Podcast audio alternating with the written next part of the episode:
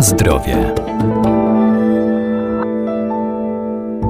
Dzięki bogatej zawartości wielu cennych składników rośliny zielarskie mają szerokie zastosowanie w medycynie ludowej czy w przemyśle kosmetycznym. Także wśród roślin uprawianych w domach znajdują się te, które mają właściwości lecznicze. To między innymi anginowiec czy żyworódka.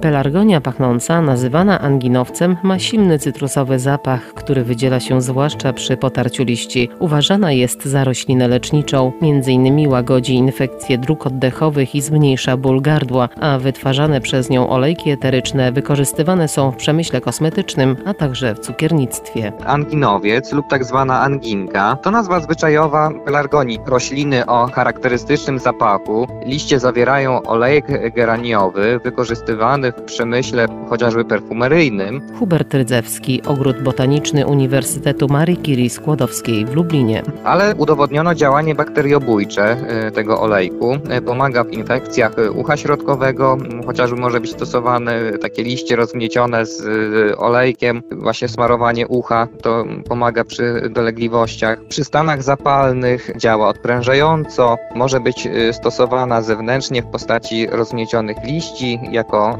dodatek do herbat.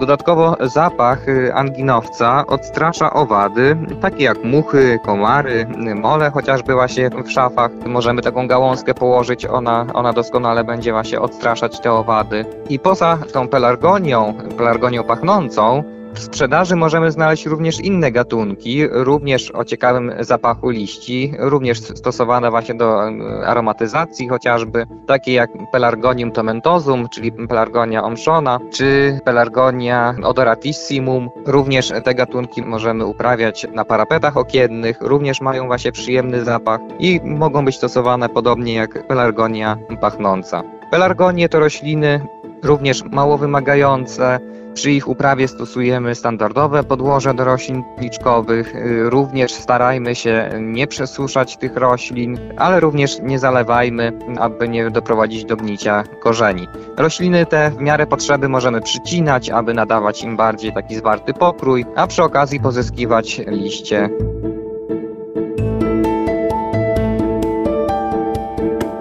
Na zdrowie.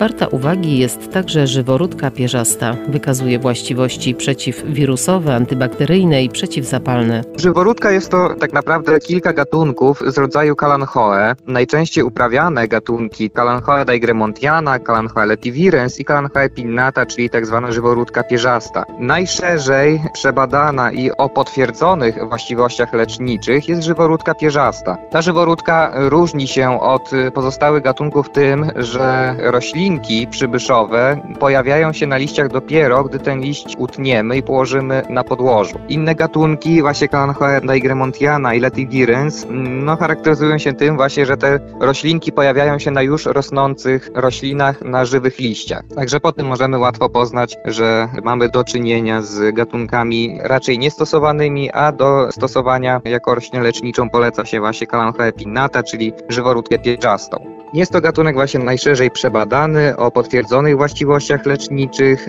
Sok y, i maści z liści żyworódki y, są powszechnie stosowane na różnego rodzaju zranienia skóry, infekcje, zapalenia. Nawet sok z takich liści jest stosowany przy y, przemywaniu gardła, przy różnego rodzaju infekcjach maść z żyworódki. Y, dodatkowo można stosować na ukąszenia y, owadów. To łagodzi właśnie chociażby świąt, spędzenie y, po ukąszeniach owadów. Żyworódki są to też sukulenty o skórzastych, mięsistych liściach. No i właśnie żyworódka. Skąd nazwa żyworódka? Liście większości gatunków mają właśnie tak zwane te rozmnóżki, czyli rośliny potomne pojawiające się na brzegach liści. Ale właśnie ten gatunek leczniczy, tak jak wspomniałem, Kalenchoe pinnata, czyli e, żyworódka pierzasta. Te rośliny przybyszowe tworzy na brzegach liści dopiero, gdy liść jest ucięty i e, położony na podłożu. Starajmy się je podlewać w miarę umiarkowanie, tak aby podłoże nie przesychało za mocno, ale również nie przelewajmy tych roślin.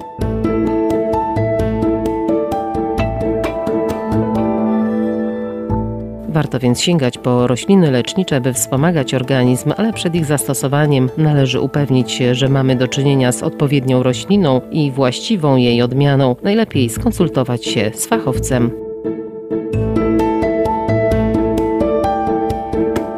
Na zdrowie.